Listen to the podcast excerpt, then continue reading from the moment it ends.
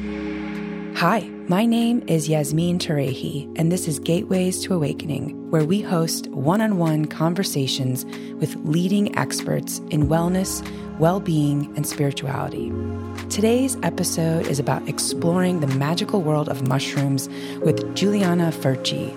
Juliana is a foundress and executive director of the Fungi Foundation She's a Harvard University associate, Dame of the Order of the Star of Italy, co chair of the IUCN Fungal Conservation Committee, and author of several titles, including a series of field guides to Chilean fungi. And she's also worked in the nonprofit sector for the last 17 years and has held consulting positions in U.S. philanthropic foundations as well as full time positions in international marine conservation NGOs and Chilean environmental NGOs. So I am so excited to welcome Juliana to the show. Welcome. Thank you very much. It's an honor to be here. So, Juliana, I want to talk a little bit about your childhood and how your formative years really brought you to this world of fungi. And I know it's a very long journey, uh, but if you could just set it up for our audience before we dive into the world of fungi, I think it would really help with the context. So, how did your path from childhood to undergrad to adulthood bring you to this world? Well, I was born and brought up in London, daughter of a Chilean refugee and an Italian uh, student. And I lived in London until I was 15 years old, almost 15. And during that time period, I was, you know, immersed in a concrete jungle, as Bob would say, and w- with periodic travel to the Italian countryside or to Chile. But it was really a, an imbalanced, you know, nature versus concrete um, situation. But my mother always kept our house full of plants and she would always strive for environmental matters. And I think she was very, very important in, in me taking a path towards environmental conservation, as well as my Italian grandmother, who was a um, she worked you know in in the countryside and she was working with land constantly with my granddad. So it was a a pretty unbalanced way of getting there i would say.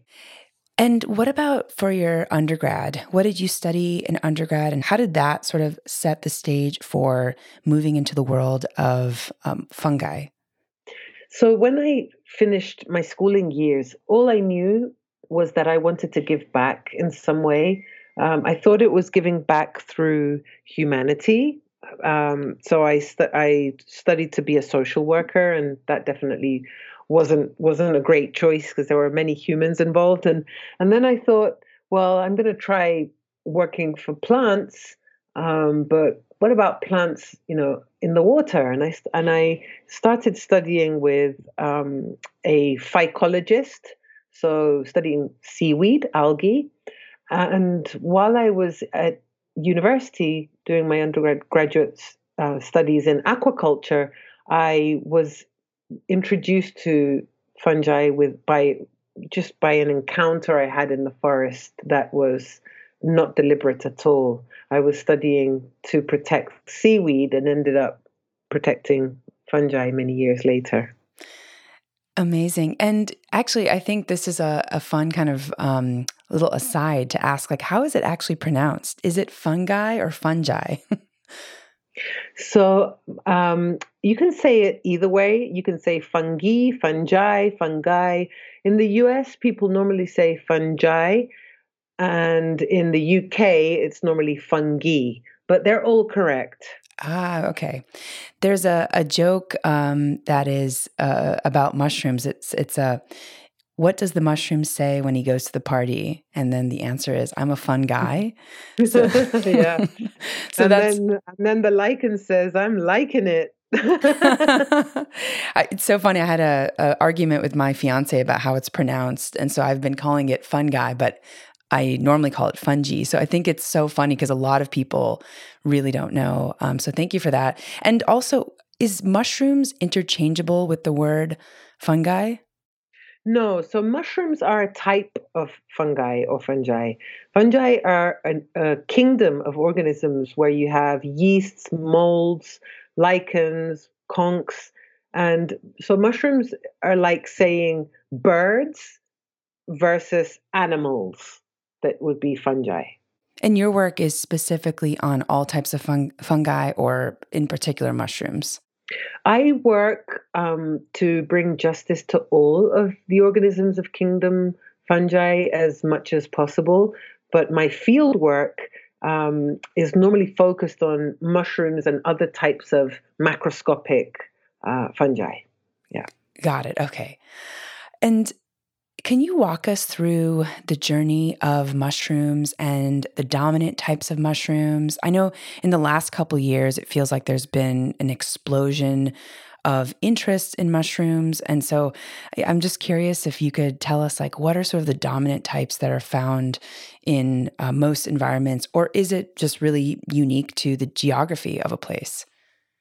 So fungi are specific to their substrate um, and so you will you won't find a mushroom um, growing on birch that normally grows on pine, for example. So they are they are very very um, specific and normally don't share many hosts between each other. Ah, got it. Okay, and why are they so important to our ecosystem? I mean, why why is there why did you why did you dedicate your life's work to studying them? Mm. So so fungi, as I mentioned before, are organisms that conform a kingdom or queendom, as I like to say as well, of their own, just like plants do and just like animals do.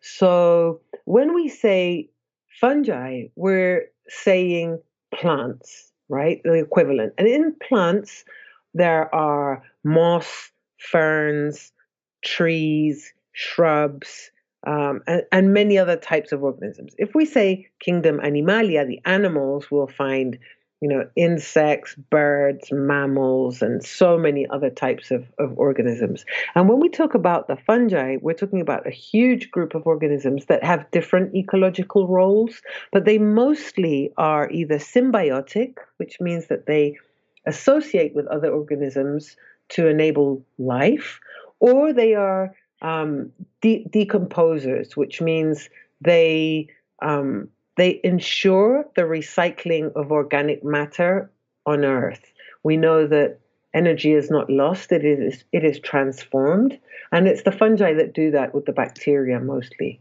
Mm. Wow! And why you know, why have mushrooms not been studied for so long? Do you have a hypothesis on that? Is it because of the nature of kind of the, I guess, the recycling piece of it that they, uh, you know, kind of recycle um, substances or why why there why is there such a renewed interest today in mushrooms? And i think you know the work of paul stamets has also uh, been helpful and um, there's been documentaries that have come out but yeah i'm just curious like why do you think it's they've been so understudied if they've been so important if you have a hypothesis on that? Um so i mean the the organisms um are have not been acknowledged as a kingdom of their own, all the fungi, until 1969, which is when we had the tools and techniques um, to really see different cell structures, to be able to measure different things, to see, you know, microscopic characteristics and differences. Um, so the, the reason that the organisms are understudied is because we haven't really had the tools to study them in a better way that on one hand and on the other hand these are organisms that are uh, that are associated either to paganism or to rot to decay or to um, phallic structures um, to foul smells to textures that are weird um, but ma- basically to decomposition, which to many is thought to be death um, and not, you know, part of, of life. So, so for, for many of those reasons, um, they are they have been understudied. And what's ha- been happening recently is that we've had, you know, we've we've had the opportunity to uh, to discover more, and we've had some great opportunities through movies or books to be able to spread the word of fungi. So, in the case of Paul Stamets, for example, I first met him, you know, almost 20 years ago when I went to study with him. And, and he's, for, for many decades, for 40 years, he's been struggling um, for mainstream recognition of the attributes of fungi. Um, and finally, after that, all that time, you know, we're, we're starting to get somewhere. Yeah. I mean, it's so interesting because I think the way that I've seen the range of descriptions of mushrooms is you know, they can be toxic and lethal to medicinal uh, and then to hallucinogenic. And I'm so curious, like, how does one kind of, um, I don't know if you want to call it species, but how, how do mushrooms have such a wide range in, in being able to kind of heal, but also kill? Um, I mean, just it seems so fascinating that that's the case, and and I think a lot of people really are clueless um, to what that looks like. Yeah, I mean, it's just like with plants and animals. There's no difference. I mean, there are animals that kill, that poison you, that feed you. Um, there are plants that kill you, you know, that feed you. So what's what's curious is that one doesn't expect that from the fungi, being that, that they're another kingdom of life. So so it's important to understand that, for example, within kingdom of the fungi, there are all sorts of organisms, you know, from yeast that make our bread, our chocolate, our wine, our beer, you know, our soy sauce, and so many other things, our coffee, you know, um, to um, mushrooms that we might eat or might not, but also to the lichens that um, that we might use for to dye wool or other fibers. But that whole array of um, of species and their uses are not different for fungi than they are a huge array for plants and, and animals. Ah, got it. Yeah, that makes sense. Um, yeah, it's so interesting because in my mind, I sort of separate uh, mushrooms in in their own kind of space and, and, category. And of course, yeah, fungi includes yeast, and you said mold as well. Yes, mold. So yeasts, molds, lichens, conks, and there are many. Um, you know, there are many microscopic organisms in aquatic ecosystems, you know, um, marine and freshwater. I mean, they're a whole kingdom of life, just like animals and just like plants. So, for example, the the a, a morel and a button mushroom are as closely related as a flea and an elephant. Wow, it's fascinating. yeah, yeah.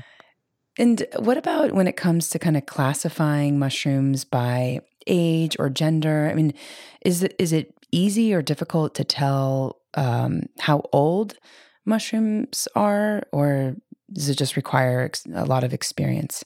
So, um, the, the the thing with age, so this is the the thing. So, if we were to, to determine the age of an ant or of an elephant, that that's the equivalent of the question. So, when you when you're asked about anything about fungi or, or mushrooms or it's it's impossible because they're not one thing. They're not one species or even one group you know taxonomic group. So how do we determine the age? How can we determine the age of an insect? That that's the equivalent of the question of how can we determine the age of a mushroom mm. right so there's a there's a big opening of the mind that needs to be happen hap, needs to happen when talking about them.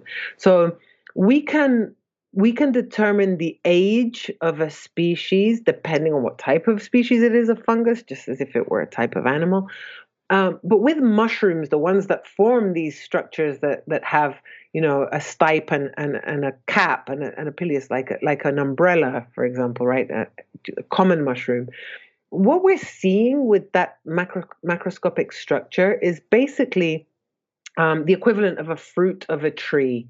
So um, the tree we don't see on the surface, and that's the mycelium, right? This body, this ever living or ever growing in many cases body that lives in the soil, in a tree trunk, sometimes in you know uh, bodies or inside, invisible to the naked eye, that lives all year round, and then once a year or twice a year or once every few years, few years, it will produce this macroscopic spore-producing body that body that's a mushroom or you know or a conk, um, and so we know that there are some myceliums, some mycelia, some of these big structures that are one individual that can live for thousands of years. Uh, but uh, and there are others that might live for a very short period of time. Um, we can't easily determine that um, in a generic way, but we do know that a mycelium uh, that lives, for example, on on a on a piece of wood will probably live as long as there's enough wood to to live on right? So once that wood is fully decomposed the fungus will probably that that body of the fungus will probably no longer continue to to be able to live. Yeah and so and then with gender it's it's a whole other issue. There's there's no male or female in fungi. There's there's a species of fungus that has uh, dozens of thousands of ty- mating types for example Ah, got it. And um, can you define mycelium uh, for our audience who may be new to that that word and how that's different from the word of mushroom and and fungi?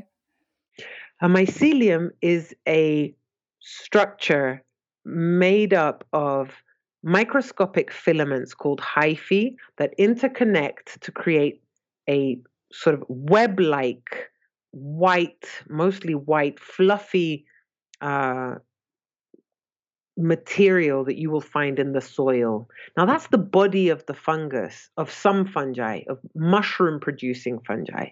So, yeasts and lichens don't have don't produce that body called a mycelium but the mushrooms that we see in the forest almost well all of them do so from a mycelium once or twice a year or once every few years this structure that we that we harvest to eat um, or photograph will be produced with the only purpose of producing and dispersing spores which are sort of the equivalent of seeds for sexual reproduction of the fungi Got it. So, uh, if you were to call someone a mycologist, it would be the person who studies mycelium, which is largely focus on mushrooms and this kind of so okay go ahead. You're no, I, am new my, to this space so no it's fine. So a mycologist is a scientist who studies organisms of kingdom of the fungi.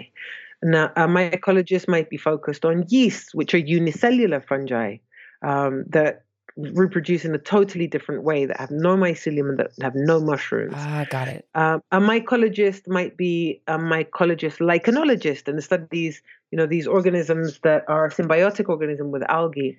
A mycologist may well be um, somebody who studies uh, molds, for example, or a mycologist can also study aquatic microscopic organisms that are from kingdom of the fungi. Now, the people who study only mushroom forming fungi normally are mycologists who study the order Agaricales. So that's how you would name uh, only, you know, only mushroom studying mycologists. They study Agaricales. Got it. Okay. Wow. There's a lot of uh, definitions. I mean, it's it's not that difficult, Yasmin. If you think about it, you wouldn't call an ornithologist a zoologist. and you wouldn't right. call an entomologist just a zoologist, right? Right. So a botanist, a zoologist, and a mycologist. Those are the big categories. A Got botanist it. studies plants, right? Mm-hmm. Um, a, um, a zoologist studies animals, and a mycologist studies fungi. But inside a botanist, there are several different types of scientists studying different organisms. Thank you for that. Now I'm learning a lot from this show. So thank you. And, and, I'm sure a lot of people have the same question because uh, there's, yeah, I think for folks who are not studying it. So thank you for for setting that up and makes sense now. Um, so now I know what mycologist means.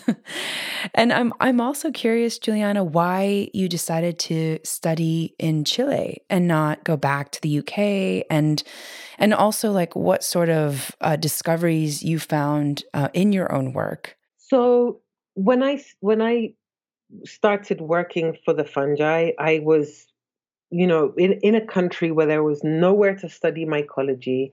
There were no mycologists, you know, available to help um, me further that, you know, that curiosity. And so I, I could have left and, um, you know, studied in a in a different country, but I also had the choice.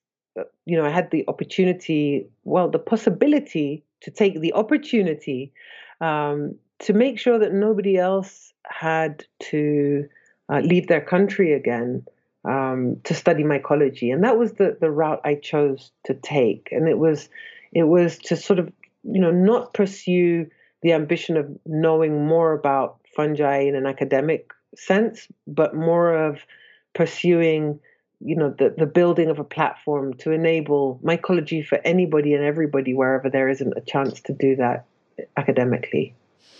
Yeah. Oh, wow. And, and do you expect to stay in Chile um, to kind of spearhead the um, Fungi Foundation, or are you planning to expand that into other parts of the world? Or is there maybe another place in the world that has more species or um, other species of fungi that might be interesting for you and your team to study?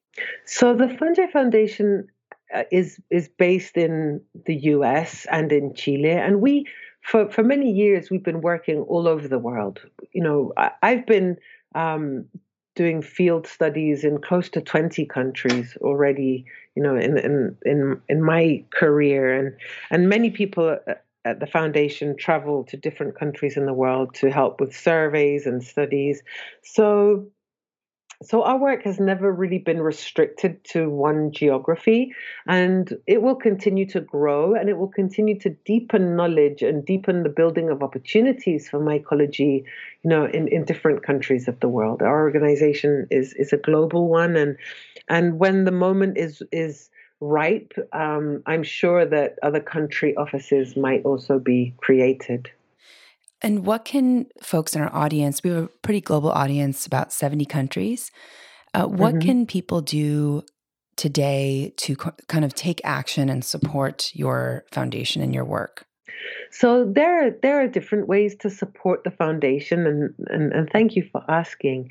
Um, one of the ways is, you know, is probably the, the most direct way, and and um, in a way that many people like to contribute, and that's by making a donation on the web page. But there's that's not really the only way we feel somebody can contribute. You can contribute in a very effective way by incorporating fungi into your language and and to really stop referring to to life on earth as just plants and animals and and to acknowledge the fact that they live to learn who they are and what they do and to transmit that to other people so next time you know you're having dinner with friends and you know you're having a lovely glass of wine or maybe you're having a fruit juice or a glass of kombucha and you're looking at a beautiful bread basket you know with the most amazing crumb and you're wondering whether you're going to you know eat it with butter or oil and then you have you know some wonderful food really none of what i described can live without fungi mm-hmm. i hmm. mean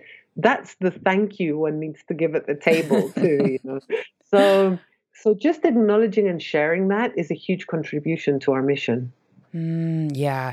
Yeah, it's so it's so interesting to think about that how fungi is in a lot of our, you know, food and and what we consume day in and day out, but we we sort of don't think about it that way at all. Yeah. And uh, one thing I want to double click on which I'm not sure if this is something you've studied, but mushrooms have become very popular for their hallucinogenic properties and specifically psilocybin uh, I actually went to a talk with Michael Pollan many years ago when I lived in San Francisco. And, uh, you know, that's sort of been an explosion of interest in magic mushrooms. Um, and so I'm curious, what has been your experience? Why have some mushrooms become hallucinogenic? Well, we use the term psychedelic and not hallucinogenic. Um, hallucinogenic um, really is it refers to uh, you know a, a, feature that may or may not occur, and it's you know. Um, but psychedelic is is the term that we use for the uh, quote unquote mind altering feature of these um, species. So the psychedelic um, sort of awakening that we're seeing now is truly important, and I think it's it's in some way the result of the truly traumatic ways of living that we've normalized for many years, um, and and so you know what we're seeing now is also a reversing on these very um, unfortunate policies that were passed, you know, during the war on drugs. You know, Nixon was was really played an important part on um, stopping the medicinal use of these species that could uh, promote he- uh, mental health, well-being, or you know, emotional well-being, because it, it's dangerous to to to promote peace and and that well-being when you know you're trying to drive an agenda that is more conflict driven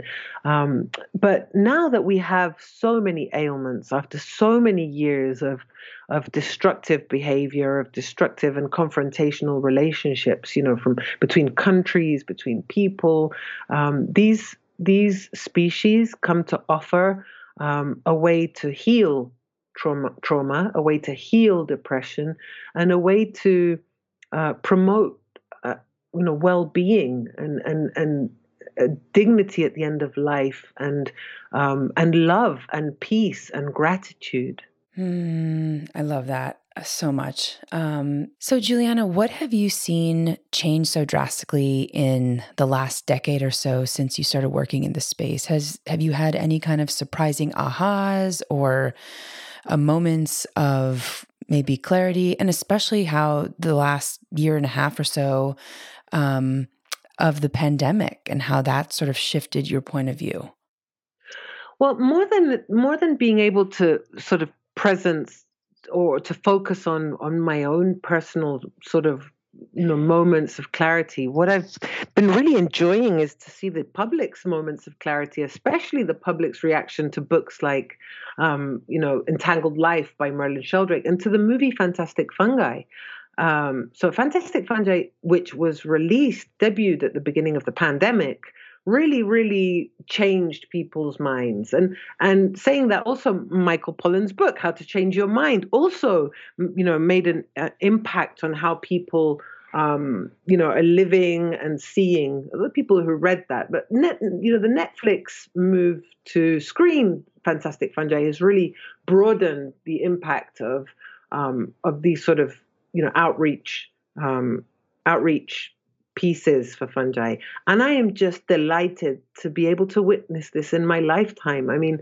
I've been working for the fungi for 23 years. Imagine people like Paul Stamets, who, you know, have been working for the fungi for 40 years, to, to be able to see this happen.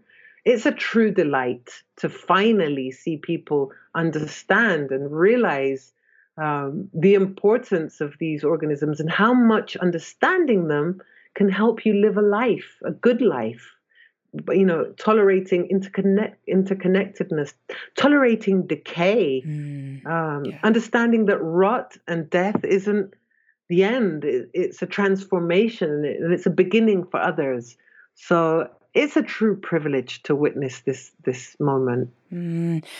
Oh, I love that so much. And uh, the idea of decay and death is something in our culture that we sort of shy away from. And I actually had BJ Miller, Dr. BJ Miller on the show who talks about dying well and how when a lot of people, at least in the West, when we perceive decay and death as a failure, um, as opposed yeah. to it being like just a natural progression of life and that you know there's there's so much beauty in that in that sort of transition but we sort of um, are living in a culture that is I don't know, antagonistic towards towards decay. And so I think to me that's been um, just even from a symbolic perspective, the most powerful story of fungi, the and mushrooms, the idea of what happens after uh, decay and decomposition takes place, yeah, and what is created, right, um, as a result of that. So I, I just appreciate that aspect. It's very important. It's very important. There, there. It depends on how you see things. um, where you stand in the cycle of life, you know, where the beginning is. Yeah. Yeah. So, Juliana, I have a, a little bit of a personal question because I had never heard this before. The Dame of the Order of the Star of Italy. oh, uh, what does that even mean? Uh, can you tell oh. us? So, for those of us who don't know, right. So, um, a, a, few years back, I was um, condecorated by the Republic of Italy for my um, service to the country through my work for fungi. Um, and I was um, named uh, Dame of the Republic of Italy, but because I was born outside of Italy, I was born in London. Uh, I I am a member of the Order of the Star, which is an order of um, you know knights and dames who are Italian citizens who have honored their country and their country's you know reputation and represented their country um, outside of, of Italy, but that, and that were also born outside of Italy. Uh, so got it. Yeah. And what does that mean in terms of your title, right? Because I think uh, Sir refers to what is it? Is it knight? Well, you know, in in um, I think it's different in England than in other places. Um, in uh, in Italy, you know, I could I could use um, you know a, a, few letters after my name. I don't choose to do so. Um, but I also have come to terms with the fact that it's something real and that I shouldn't be ashamed of it. And I am actually proud that that my country decided to to um, honor me with that. But I, I don't use it normally after my name or before my name. And I don't expect anybody to do that either. yeah. Amazing. And I want to also go back to um, your parents because I believe you're, you know, you mentioned that your mom was a, a Chilean, um, was it a refugee uh, during the yeah. time of the dictatorship? And then uh, your father was from Italy. Uh, how did your parents' story kind of give you the perspective you needed to live the life that you want. I, I think this is something a lot of people don't talk about this sort of what does it mean to be a first generation um, immigrant? And then also, you went you know, kind of to live in Chile, right, at the age of 15. So, what yeah. was that experience like? I think that the hyphenated journey is so interesting and something that we don't talk about, but, but it really provides so much perspective that um, a lot of folks don't have, right? If they're just born in a country to parents who are from that country. So, yeah, I'm curious, like, how did that shift your perspective on humanity um, and the way the world worked? Well, I think we're both first. Um, I, what was the term you used? First time immigrants or first first generation? First, first generation, right? So we're so both my mother and I are first generation immigrants because you know she emigrated from Chile and arrived as an immigrant to England. I, however, was born in England of an Italian father, and I was made to leave, uh, you know, England when my mother returned to her country. But I, you know, feel like an immigrant in Chile. I wasn't. I'm not from here, born here. You know, my father is from somewhere else. So, so there's a there's a situation where both the exile and then his or her children as returnees to that country live something similar similar. We're we're uprooted. She was uprooted when she was made to leave. I was uprooted when i was made to leave. Um, and many people don't acknowledge that right? They think that when a refugee goes back to their country the children born outside are also going back. And we're not going back. I'm coming. I came to chile. I didn't return to chile. Now if i were to go and live in england i would be going back so there's a big difference there. I mean, the the, the generational impact of exile and being uprooted um, when democracy returns and people are allowed back to their countries, that uprooting and that you know that turmoil in families continues, and it can continue for many generations.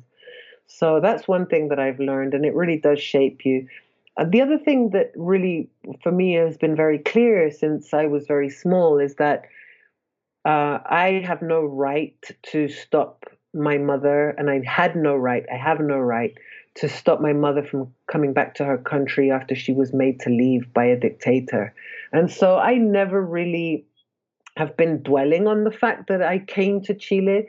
Um, I am very proud that I helped my mom come back to to Chile. I didn't. If I had really, you know, been um, been hard and, and said to my mother, I don't want to leave England. There's no way I'm leaving. I'm staying. Then, you know, I, I could have really made it hard for her and possibly even stopped her from ever coming back to her country, right? Because she would have to choose do I stay with my child or do I go back to my country? So I'm very proud that I was able to leave my my existence to one side at that moment and really just assist her in in in going coming back to Chile and with with the feeling that I could eventually go back to England if I wanted to, you know. Mm, wow. Yeah. Fascinating. Yeah, I'm I could probably spend an entire conversation just on mm. on that point. Uh cuz I you know think it's so fascinating and also what it was like in terms of the welcome back or if you felt you know that there's just kind of a, little bit of a boundary between you and the you know the rest of the folks in the country who grew up in that country um, I mean, it's very difficult. I, for me, it was a culture shock. I mean, I arrived to a country, I mean, for, coming from England, from London to Santiago is a massive culture shock. I mean, when you're a 15 year old and you're, you know, a year away from leaving home, possibly, because in England, it's not abnormal for you know, for, for young people to leave their home when they're 16 or 17 and to come to a country where people leave home when they get married, you know, and just, and, and, and, you know, it's just very different culturally. Um, that on one hand, the, the level of independence of young people in, in, in South America in general is a lot less than in, in many of these large European countries. Um, and so I, you know, it's the very small uh, societies that have very little immigrants. And I came from London, which is probably one of the cities with the most number of immigrants. so, you know, just coming to, to Chile and everybody looked the same and everybody dressed the same. I couldn't believe it. It was it was it was awful.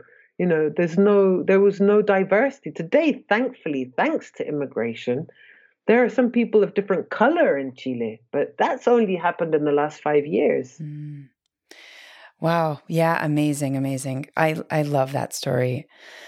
So, uh, Giuliana, I know that we're kind of coming towards um, the, the end of our conversation. I have a couple more questions to ask you. And I'm curious if we can turn our attention a little bit towards um, mushrooms again and talk about the Telluride Mushroom Festival. Mm. I had never, I had never heard about that before, and I'm just so excited that that exists. Um, obviously, I know about the film festival in Telluride. Um, I, I, have a, a side kind of career in film and have had films at the festival circuit. But yeah, I'm just curious, like, what exactly is this mushroom festival? So, the Telluride uh, Mushroom Festival is a wonderful gathering that happens once every year and has happened for the last 41 years.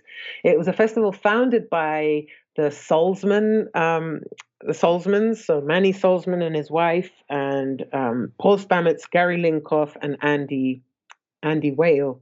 Sorry, Andy Weil, the, the doctor. Um, and it was born as a space to talk about entheogenic fungi and psychedelics and and also science. And for many years, it has been a place where you can go and learn about the science of psychedelics, the science of fungi at large. There have been some very important mycologists there every year that have nothing to do with psychedelics. Um, and it's a place to celebrate fungi, to revere them, to dress up as them, to chant your love for them. Um, and there, we're we're a big family at this point. You know, people that go every year, um, and really uh, just just uh, it's a place where if you're absolutely crazy about mushrooms you can share that with other people who are also uh, really, really into them, you know. Amazing. to learn more. what are some yeah. of your favorite costumes that you've seen? I'm just curious. Is there? oh, there are some great ones. Um, so there's a, a really lovely mycologist called John Michelotti. He's from Catskill Fungi in upstate New York. And, you know, the, the year before last, he was a corn smut, and that was incredible. And this year he was a puffball. I mean, he just has some of the best costumes you know, the last years. I've seen um, groups of people dress up as Enokis, you know, in the supermarket with uh, uh, you know, inside the bag. Um, you see people dressed as Paul Stamets. You see people you know, dressed as stinkhorns, or you know, it, it's just they're they're all incredible. The parade is really an unmissable um, scene if you're in if you're in Colorado in August. Amazing. And did you dress up? I dress up every year, yeah, and I've won I've won costume awards before too. so yeah, I um I've been a giant mushroom and I've yeah, I've been a oh, so many things. Yeah. some some things that happen in Telluride stay in Telluride.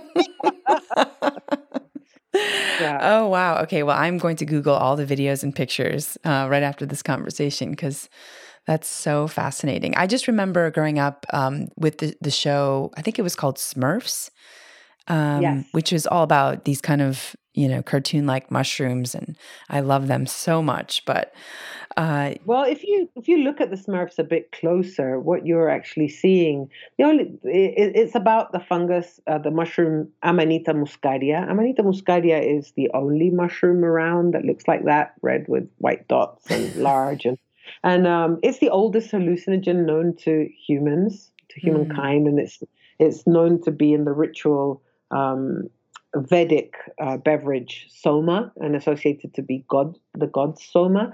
And what's happening is that Gargamel, the priest, is using his cat Azrael to um, to kidnap these Smurfs. Right? He walks around with a basket, uh, Gargamel, and he, you know, as they, they kidnap the Smurfs so that the Smurfs take him back to the village where he can harvest these mushrooms. That's why he has a basket. So if you read between the lines, basically Gargamel is a priest looking for magic mushrooms, using a cat to kidnap the little blue creatures he sees in them. Oh yeah. my goodness! You just blew my blew my mind. that no other so... way you could read that show. oh my goodness! Wild, wild, wild. Uh, so Giuliana, wow. Um, Giuliana, what are some books and resources that have inspired you on this path? I know that you named a few earlier. Um, and by the way, the Sheldrakes, actually, the children went to uh, the same summer camp as my uh, fiance. Um, so oh, wow. I know about their work. Um, was it Merlin who wrote Entangled? Uh, Mer- Merlin, Merlin Sheldrake, who wrote Entangled, life is I think that's one of the best books I've ever read about fungi. There's I mean if anybody wants to know about mushrooms and fungi, Entangled Life is a must read. Also the books of Nicholas P. Money. Um, that there's one called The Triumph of the Fungi that's wonderful, and there are so many others he's written. Um, Finding the Mother Tree by Suzanne Simard that talks about you know the the the mycelium that connects trees below ground. Um, and you know there there are um, if you want something more applied, um, Mycelium Running by Paul Stamets is a great read too. Great, great. And for folks who are brand new beginners, uh, where would you tell them to start in terms of online resources? Uh, would they would you tell them to kind of to go to your website, uh, or is there kind of anything else that you could point them to, especially for folks who are very very new to the space completely? I would definitely point you to see Fantastic Fungi.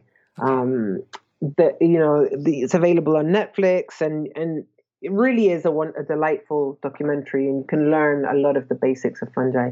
Um, if you want to learn you know you can see small pieces around decay and and other things on our website at ffungi.org um, and on the youtube channel. And in general um, there are several resources uh, available. I'd look for for your nearest mushroom club, your nearest mycological you know, club. Um, if wherever you are, you can try to contact groups of mycophiles that are going out into the forest. The forest is the best place to learn. Mm, amazing.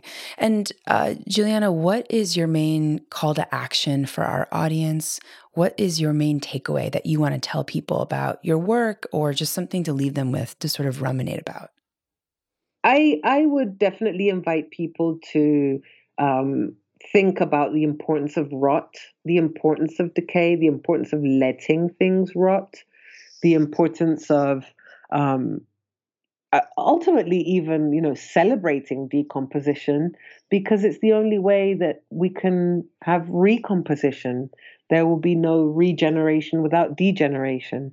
And uh, i would love it if people could think a bit about how important it is for example that a lemon rots even because that fungus that's on your old lemon that is first white and then goes bluish well, that's where penicillin comes from. So let's think about humanity without penicillin, for example. So let things rot. That's the the yep. takeaway call to action. And yep. and Giuliana, where can people find you? What is the website of the Fungi Foundation? So the Fungi Foundation website is ffungi.org. And you can find me at on Instagram at Julie Fungi and or the and at Fungi Foundation. And if you want it in Spanish, you can go to at Fundación Fungi and you'll find us there.